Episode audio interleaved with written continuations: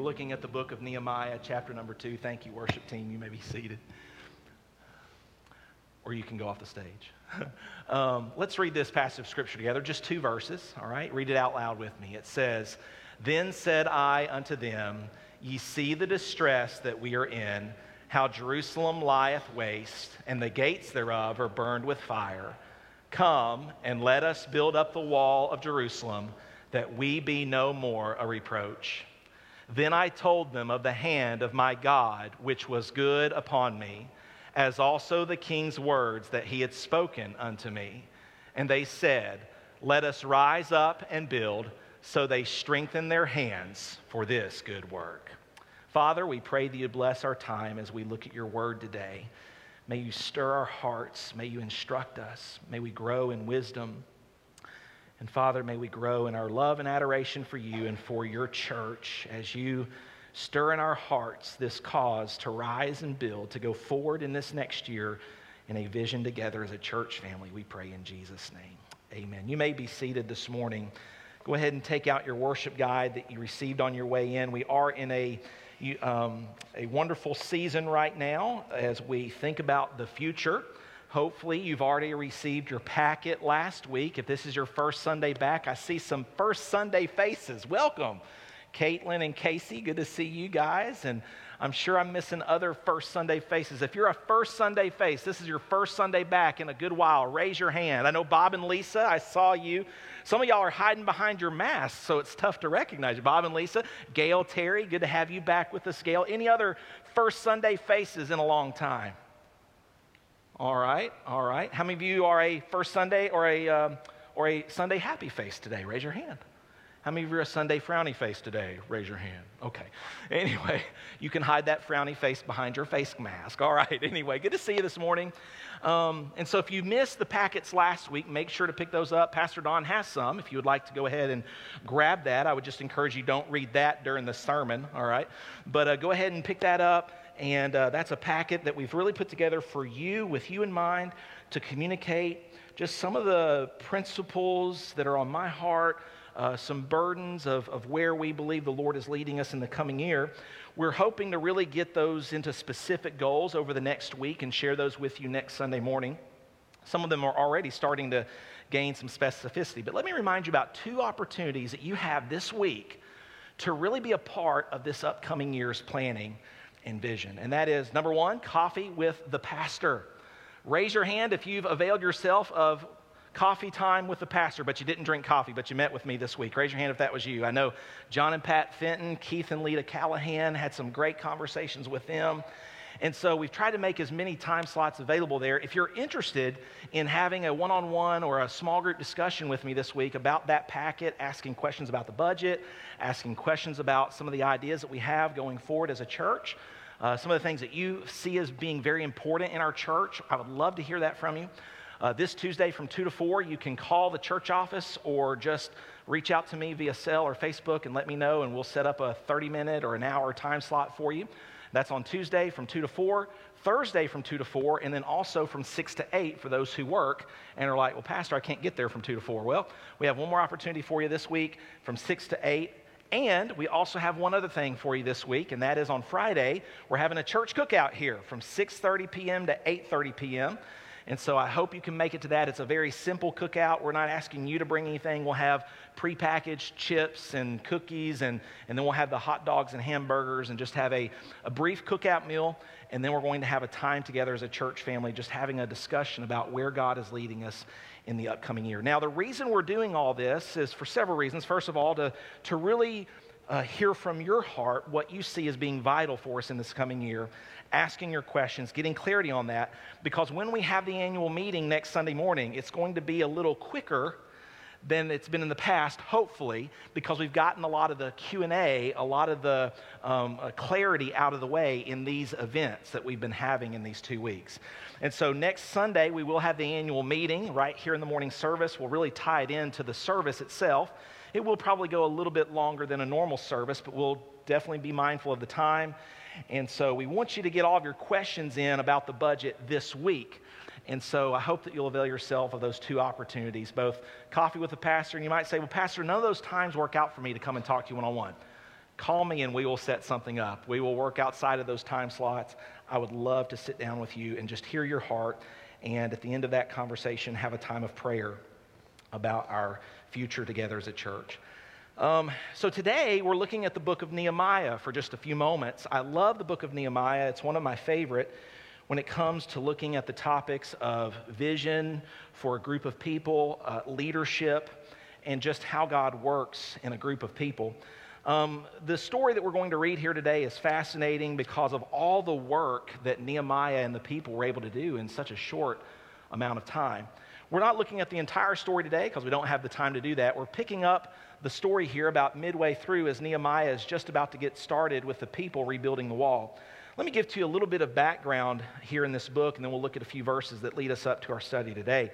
The book of Nehemiah begins in 446 BC. We uh, meet a Jewish man here by the name of Nehemiah who was actually born in captivity in Babylon.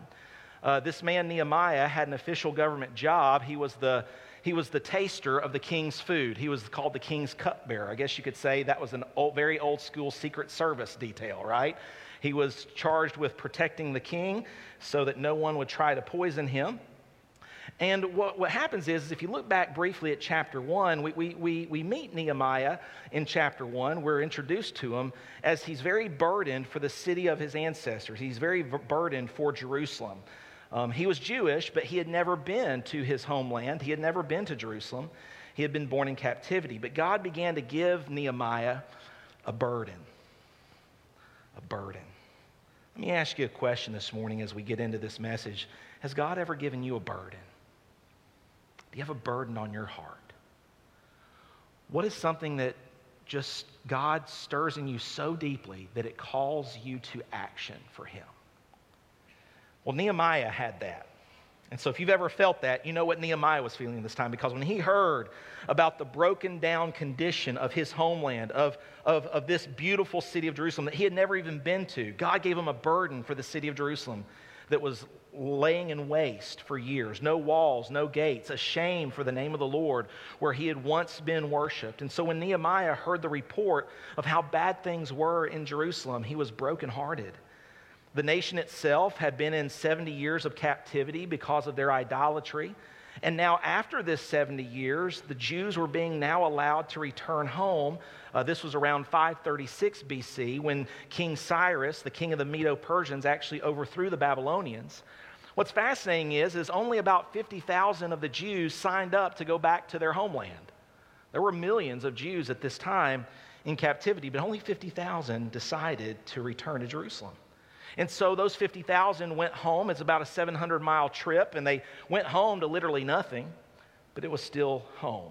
It was still their homeland that their ancestors had talked about, and maybe some of them who were alive at that time knew of. And so when they got back to Jerusalem, this 50,000 people, they, they immediately poured the foundation of the temple that had been destroyed because that was the only place where they could legitimately meet and worship with God in that time. But quite interestingly, Although they poured the foundation of the temple, they never went beyond that. They, they poured the foundation of the temple and then they basically quit and started to work on their own houses first. In fact, the prophet Haggai, if you ever read the uh, prophet of Haggai, he addresses this issue. People started laying the foundation for the temple. They had gotten back to their homeland. I'm sure they were excited at first. They laid the foundation of the temple, but, but, but then they went to building their own homes. They got self focused. And so, for the next 16 years, the, the, the, the, temple just remained in that unfinished state while everyone was focused on themselves and their own needs. And so, in that time period, God sent a couple of prophet, prophets, Haggai and Zechariah, to address this problem. And through those two prophets, they basically laid out the truth that they would never be prosperous putting God at the bottom of their list. And man, what a reminder for us today. Folks, we'll never be prosperous in life putting God at the back of the line.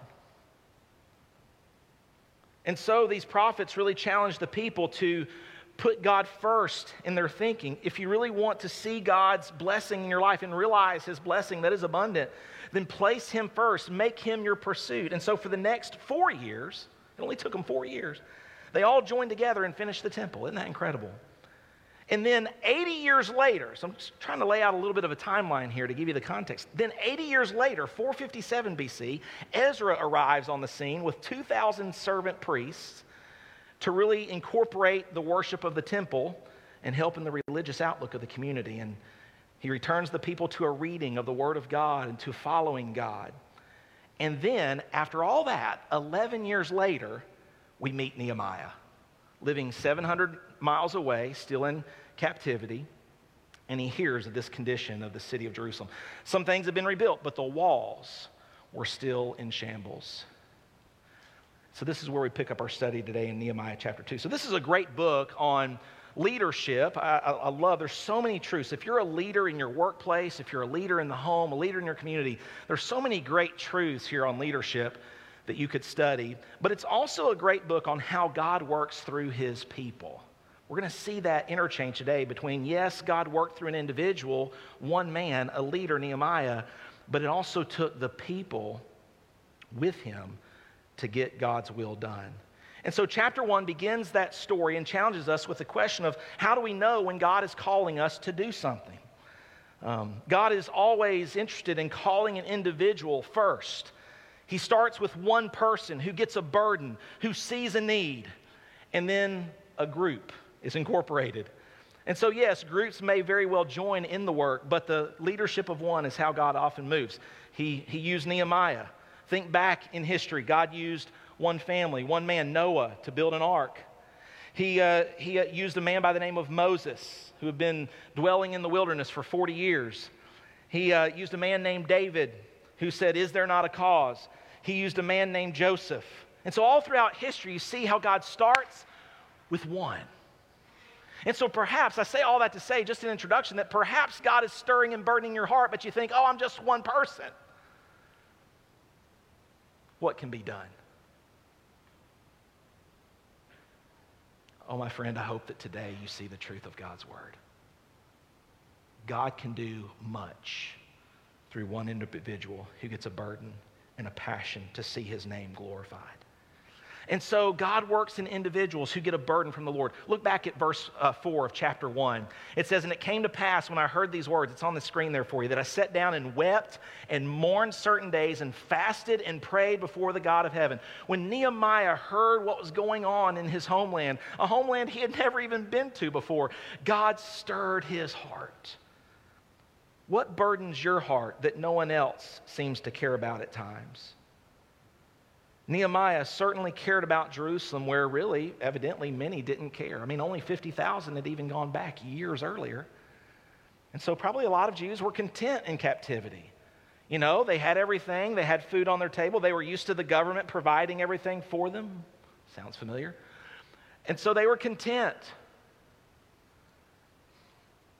But Nehemiah wasn't. If you look over at verses 10 and 11, you see the, uh, the substance of his prayer here. Actually, his prayer is from verses 5 to 11, but, but we pick up the end here for sake of time. In verses 10 11, he says, Now these are thy servants and thy people, whom thou hast redeemed by thy great power and by thy strong hand. O Lord, I beseech thee, let now thine ear be attentive to the prayer of thy servant and to the prayer of thy servants who desire to fear thy name and prosper. I pray thee, thy servant this day, and grant him mercy in the sight of this man, for I was the king's cupbearer. So Nehemiah says to the Lord at the end of his prayer here in chapter 1 that he's willing to go if God sends him. But you get the idea that he couldn't see how God could do that in the situation he was in. He was the king's cupbearer, after all. How could he get away to make a difference? And so it's interesting, and you don't see this here in the text. You have to kind of do the digging and the study and the commentaries, but you find out that there's about a four month gap between chapter one and chapter two, where Nehemiah prays. Basically, he's burdened with this burden for four months, and he doesn't hear anything from God at all. We can assume. So there's this four month gap between chapters one and two. This was such a burden to Nehemiah, though, and he didn't let go of it, that four months later, others could tell that Nehemiah's heart was burdened. In fact, if you look over at chapter 2, verses 2 and 3, it says, Wherefore the king said unto me, Why is thy countenance sad, seeing thou art not sick? This is nothing else but sorrow of heart. then I was very sore afraid. The king, his, his, the, the uh, cupbearer, of course, Nehemiah was cupbearer to the king. The king could tell something was wrong. Of course, Nehemiah now was scared because he wasn't sure how the king would respond, but, but he shares with him and, and, and said unto the king, Nehemiah says to the king, Let the king live forever. Why should not my countenance be sad when the city, the place of my father's sepulchres, lieth waste, and the gates thereof are consumed with fire? So Nehemiah is still burdened four months later, so much so that people can tell.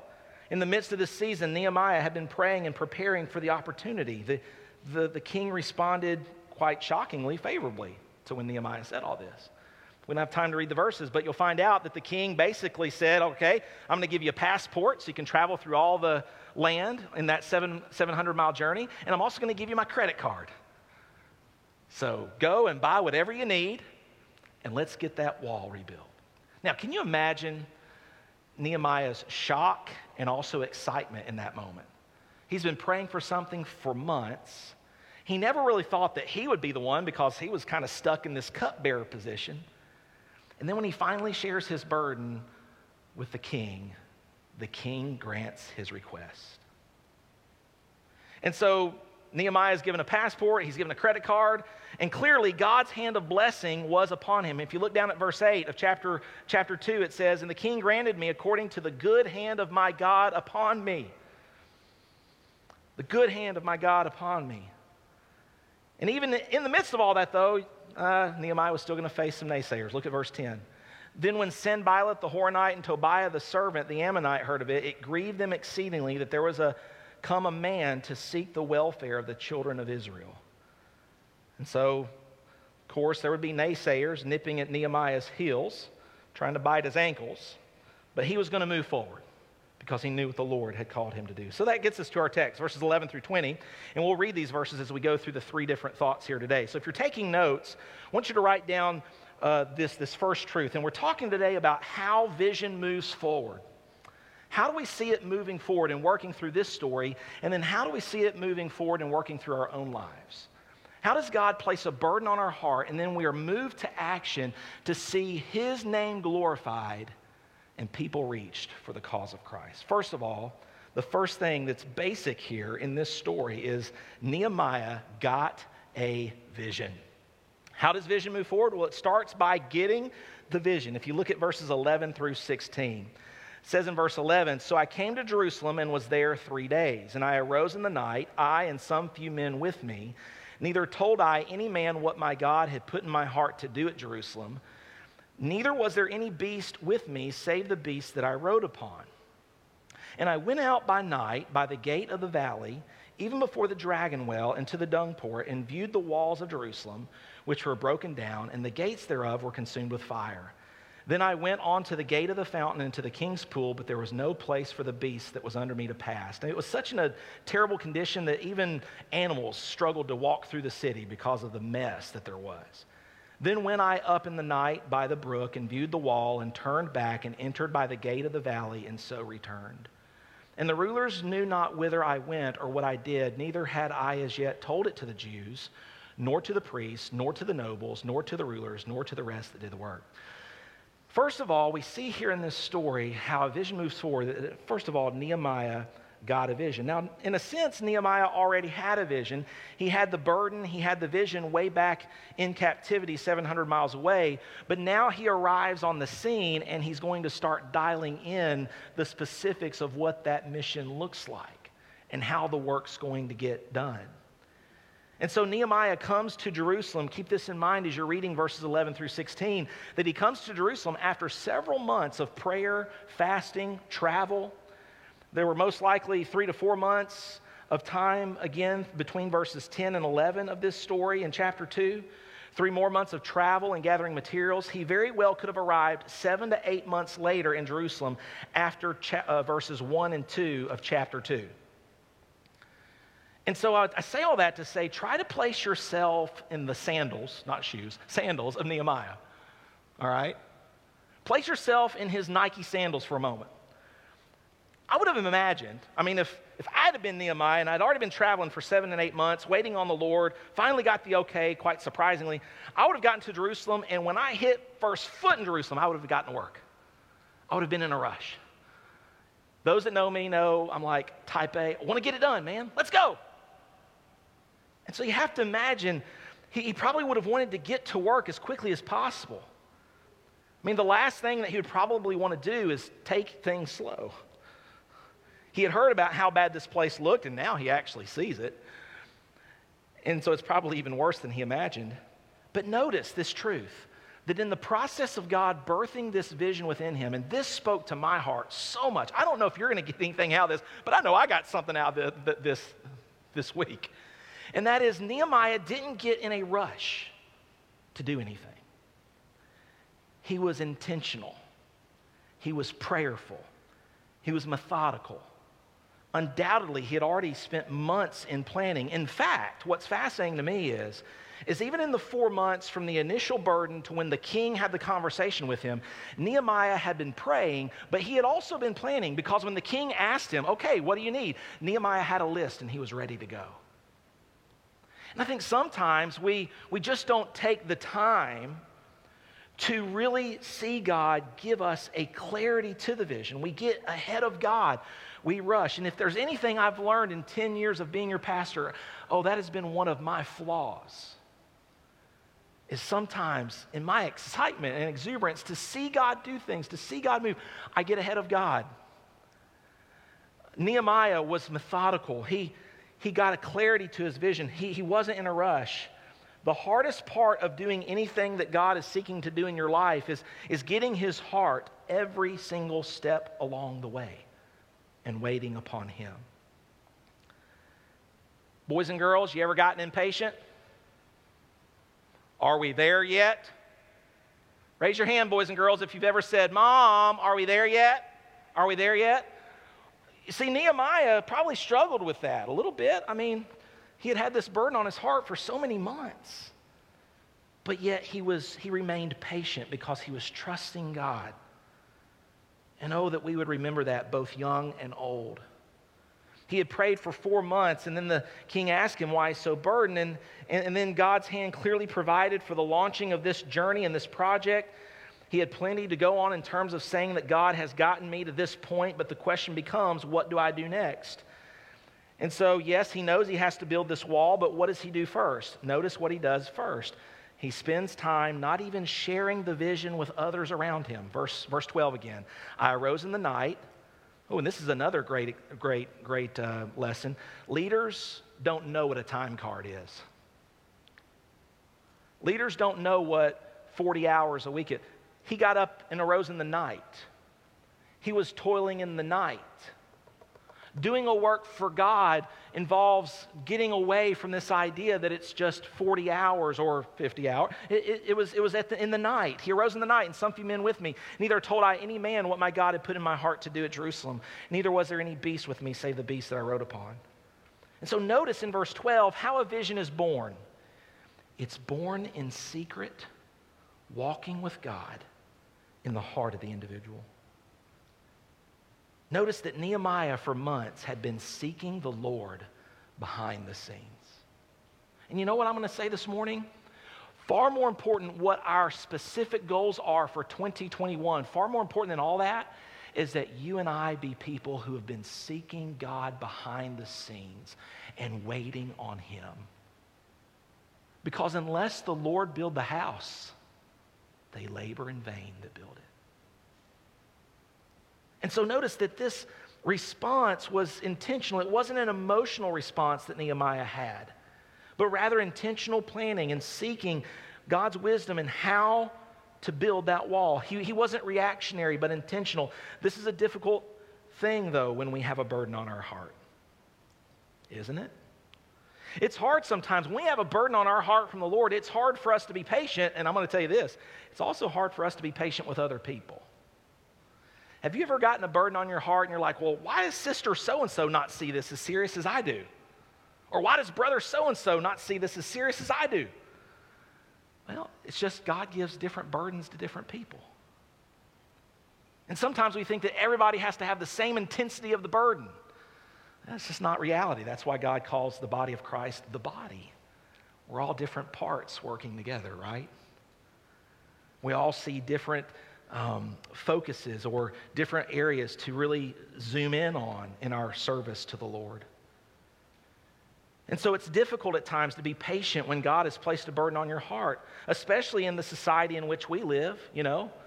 I mean, every month it seems they're coming out with a faster phone so you don't have to wait half a second longer. You know?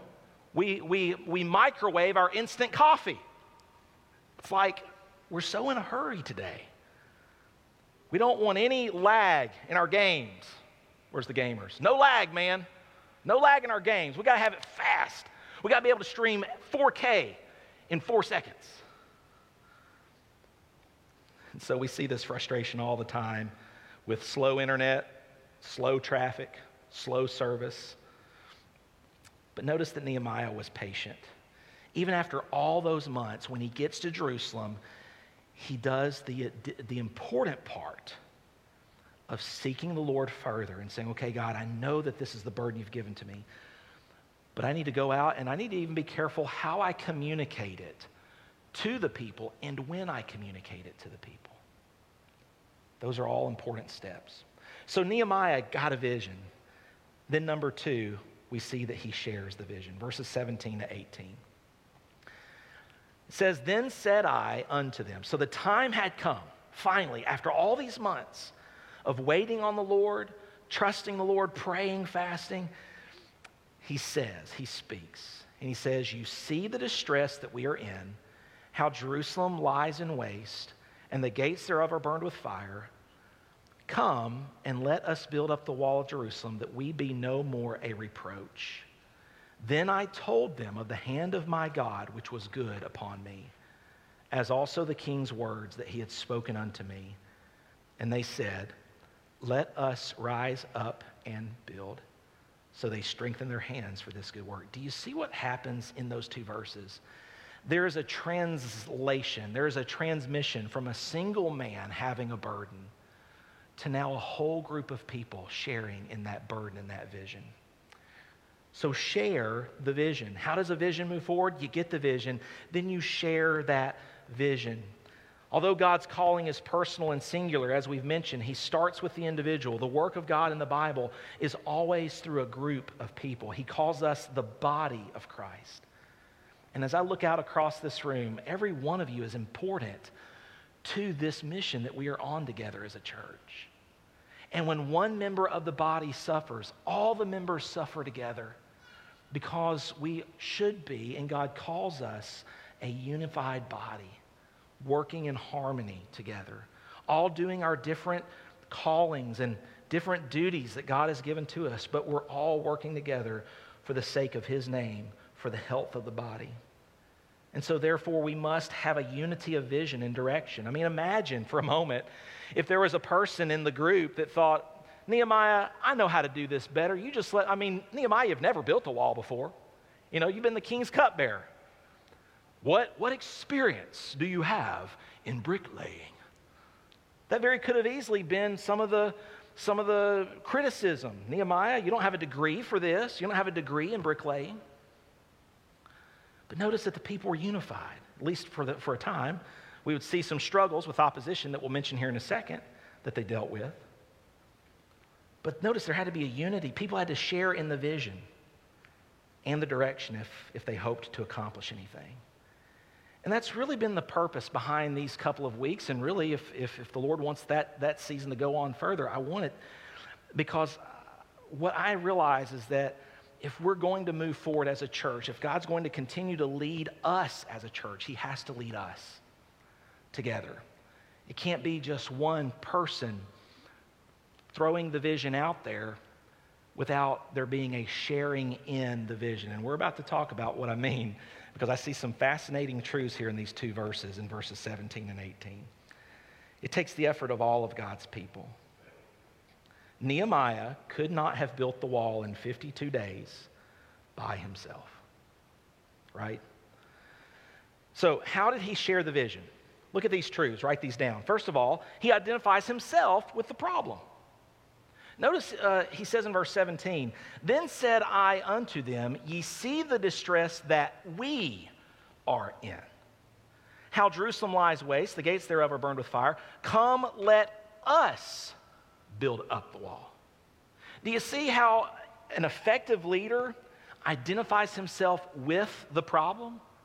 And says, Listen, we're all in this together. I'm not just going to tell you there's a problem over there and then go sit in my office and expect you to do it. No, I'm going to be with you in both sharing the problem, so he identifies with himself with the problem.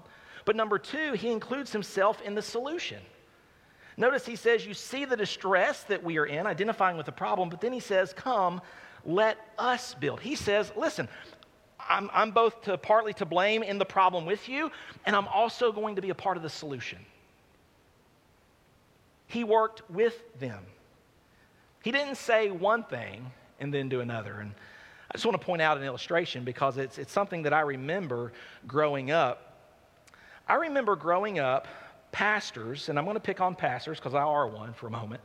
I remember pastors growing up telling me that worship, singing God's praises, was important.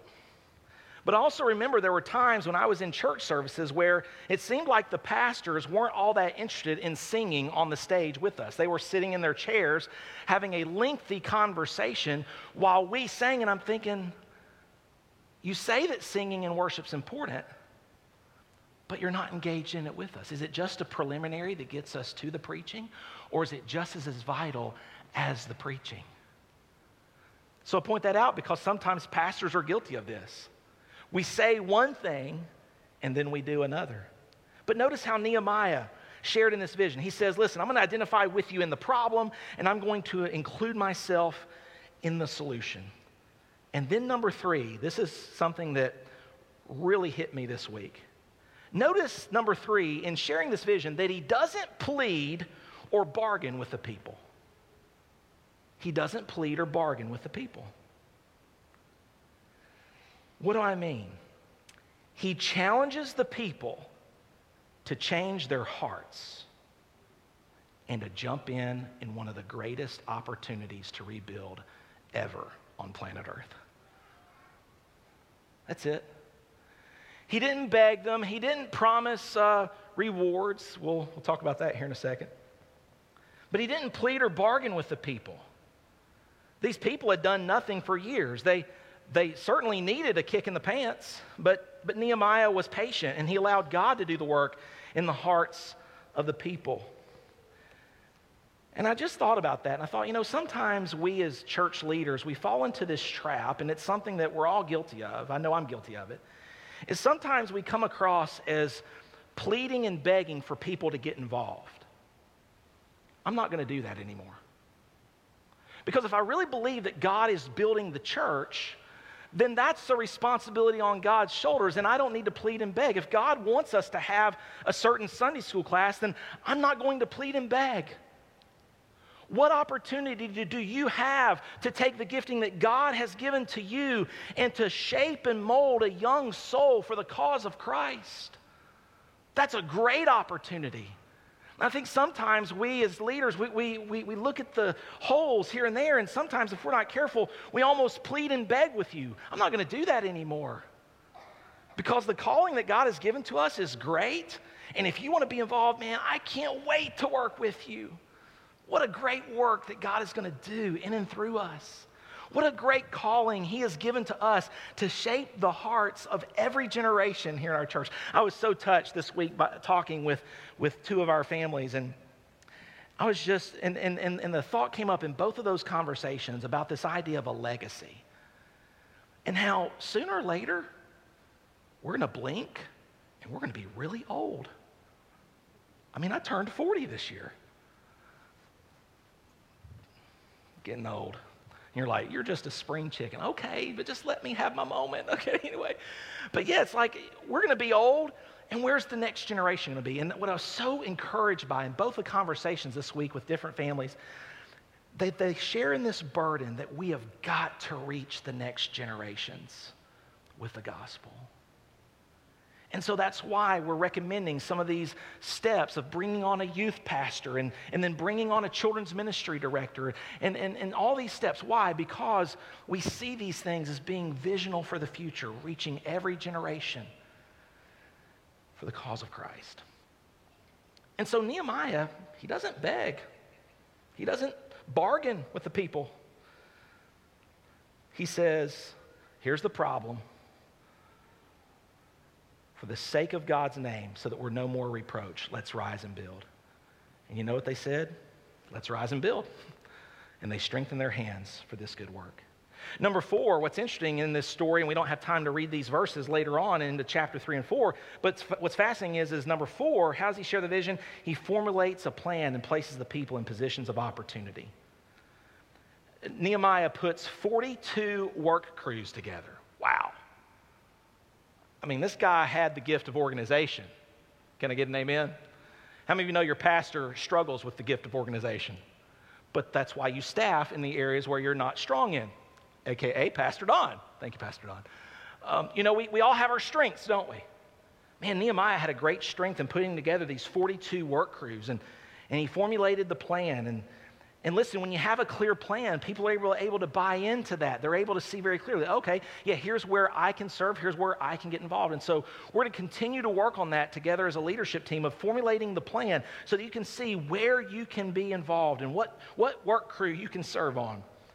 Number five, how does he share in the vision? He doesn't offer any rewards for people getting involved. He didn't promise an all expenses paid weekend at the Dead Sea if you got involved, did he? He didn't have any bonuses if you signed up the most workers to your crew. He doesn't offer any rewards for people to get involved. I believe the only motivator he was hoping that people got was the love for God. I think, again, churches often fall into this trap. And I'm not saying this is ever wrong. I'm not saying this is wrong all the time, but, but this can be the trap. And please understand my heart when I say this. Churches can fall into the trap of naming buildings after people, naming pews after people, giving away special plaques and recognitions. The danger of that is, is we almost present this idea that we're here to make sure that we reward you and benefit you. When really what we're here to do is serve the Lord. Like I said, if I was Nehemiah, I would have been tempted to probably offer weekends at the Dead Sea and spa days. You know, they say the Dead Sea salt is really good for you, all that mud, ladies. But that's not the way that God does things. What's the motivation? Love for God, for the sake of His name, that we no longer be a reproach. Let's rise and build. That's the motivation that He accepts love Revelation 2, the church of Ephesus, they were really busy for Jesus, but they had left their first love. See, the problem with rewards, too, is where do they stop? Where do they stop? The problem with rewards is you're always needing greater incentives to get people involved. You know, in, in the past, I've heard of pastors share this story, and I, I don't know if I've ever experienced it, but people have actually left churches before over the fact that a pastor didn't thank them enough for being involved or recognizing them. If you need my thanks, then what you're really doing is you're saying you're doing it for me and you're not doing it for Jesus. Now, it doesn't mean that pastors shouldn't be grateful, but as, as, you and I know, if I start to list every person by name, I'm, I'm, I'm, I'm bound to leave somebody out. I'm bound to miss somebody. And so people aren't serving God for me, they're doing it for Jesus, or we should be. So let's, let's make sure that we let God thank and bless and reward. Oh, I'm not saying that we should never be grateful, but I don't see Nehemiah pleading and begging and bargaining. I don't see him rewarding with spa days at the Dead Sea. I just see him saying, Listen, do you love God? Do you care about the sake of his name? Then look at this. It's time for us to rise and build. And if there's anything that God has called me to, it's to every week do my best to stir your affections for Jesus that as you serve, love would be the chief motivation as you serve Him for the sake of His name. And so these are all the ways that Nehemiah shares in the vision. He identifies himself with the problem, he includes himself in the solution. He doesn't plead and beg and bargain with the people. He formulates a plan and places the people in positions of opportunity. He doesn't offer any rewards for people to get involved. And then finally, he shares in the vision by showing them the provision to accomplish the vision. Look at verse 18. He says, Then I told them of the hand of my God, which was good upon me. One of the responsibilities of a leader in casting this vision is to show the people how God has already provided all along the way for the cause for which he has called them to. So share in the vision. Get the vision. And then finally, we see as we close today, Nehemiah was going to face opposition to the vision. Look at verses 19 and 20. But when Sanballat the Horonite and Tobiah the servant, now we've already heard of those two guys, Sanballat and Tobiah, but notice the opposition has grown since verse 10. If you look back at verse 10 of chapter 2, it mentions those two guys, but now we got Geshem the Arabian. So the opposition has grown by 50% since verse 10. And notice what they did. When they heard of these plans, of this vision from God, they laughed us to scorn and despised us and said, What is this thing that ye do? Will ye rebel against the king?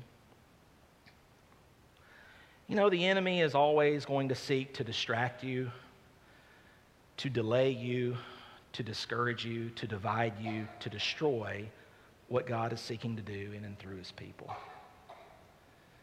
Now, you're going to face opposition from the world, and this is clearly what I believe these groups of individuals are representing the worldly opposition. People who do not know Christ, who do not know God, who are going to sit back hoping that the church fails. They were hoping that Nehemiah and the people would fail. And so there's going to be this opposition where there's going to be certain people, whether they're in the church or out of the church, who are just going to sit back and, and, and either laugh and mock and talk about you or they're going to sit back and just hope that that wall falls over. In fact, one of the, one of the naysayers would say that the wall looked really weak in, in later verses, like a, like a bird could knock it over. Such an encourager. but notice how Nehemiah responds to this opposition. Verse 20 Then answered I them and said unto them, The God of heaven, he will prosper us Therefore, we, his servants, will arise and build, but you have no portion, nor right, nor memorial in Jerusalem. He basically says, You have no past with the nation of Israel. You're not Israelites. You do not know God. You have no present rights and blessings of God, and you have no future memorial with God because you do not know God. And so there's this opposition from without but what's fascinating is as you study this book, that's not the end of the opposition, verses 19 and 20. It continues throughout this building program. Not only from Sanballat, Tobiah, and Geshem, but what you find out even later in this story is that the Jewish people within start to get distracted and delayed because they're starting to bring one another under indebtedness. Debt becomes a tool that Satan uses the, basically the greed of the people leading others into debt, and they, they, um, they get divided. The nation of Israel, the Jews themselves get divided. And so what you see is, is that everywhere there is progress in the book of Nehemiah, there's also opposition. If you're not facing opposition, it probably means you're not progressing.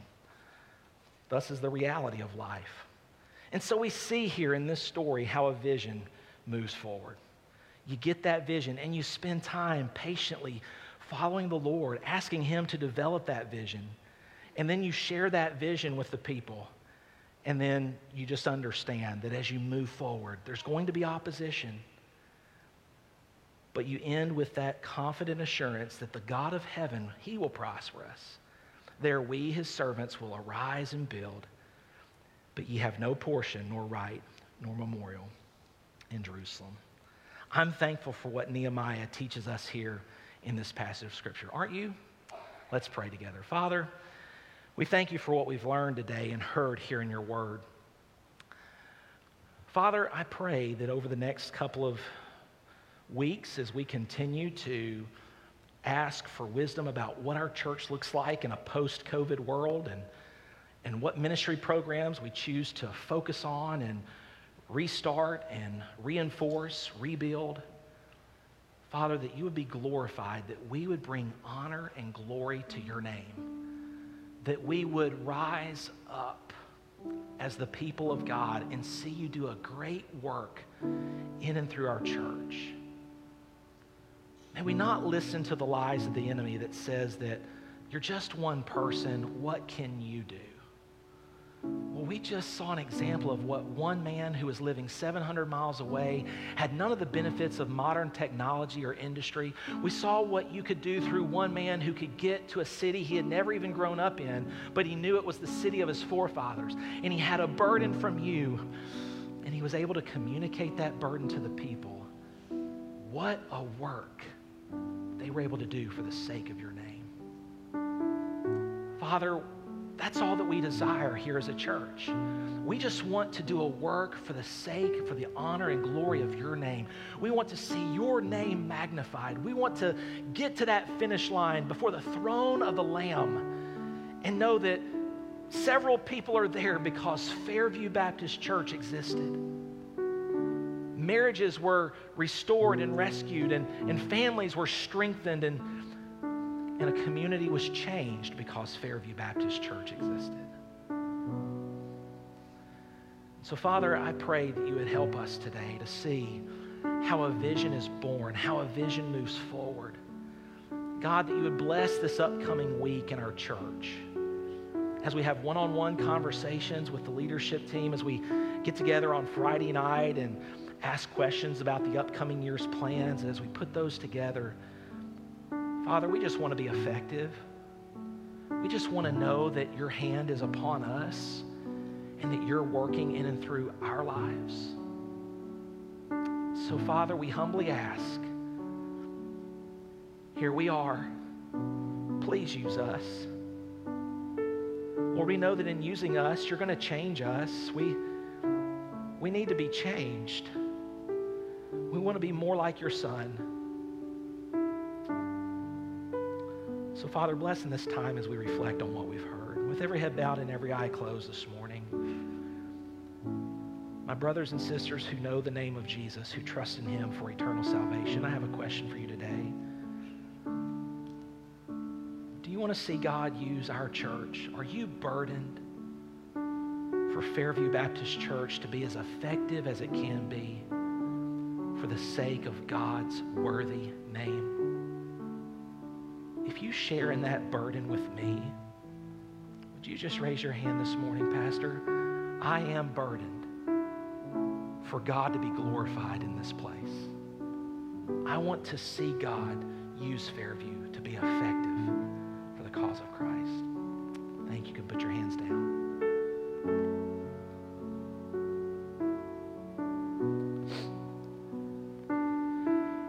I would just ask you, if that's your burden and desire, would you pray with me this week? Would you go through those principles that we talked about last week and would you just make those a matter of prayer? It's essential that we be loving. It's essential that we be authentic. It's essential that we be intentional about the purpose that God has given to us as a church and how we utilize these facilities and, and how we grow together as a church family, as a team would you make those areas a matter of prayer? How many of you'd say this just by way of an encouragement? Pastor, I've already been praying this last week for our church and praying that God would use us mightily for the sake of his name. As I've told these families this week in our one on one conversations, I've told them, I said, we don't have to be the biggest, we don't have to be the richest, we don't have to be the most well known church in America. We just want to be effective with what God's called us to, what he's entrusted us to. Maybe you say, Pastor, I've already been praying, but I'll also commit to praying throughout this week as well in this season that we're in. Kind of like what Nehemiah was doing in verses 11 through 16, inspecting and planning and praying. If you'd say, Pastor, I'm willing to do that, I'm willing to continue in doing that, would you raise your hand this morning? I know many of you already pray for your church every week, but thank you for showing that sign of commitment by an upraised hand. It's humbling when, when I know that there's many of you that pray for our church every week, pray for your pastor every day. You have no idea how that ministers to my heart. I am truly excited about what God has for us as we see all kinds of growth. We talked about all the different ways that that could uh, be applied last week. Father, we pray that you take this message we've heard today and just help us to meditate upon some of these principles. And specifically in that second point, may we not be guilty of falling into the neediness trap or into the recognition trap. Oh Lord, we're here to do a work for you. We're here to see your name glorified and magnified.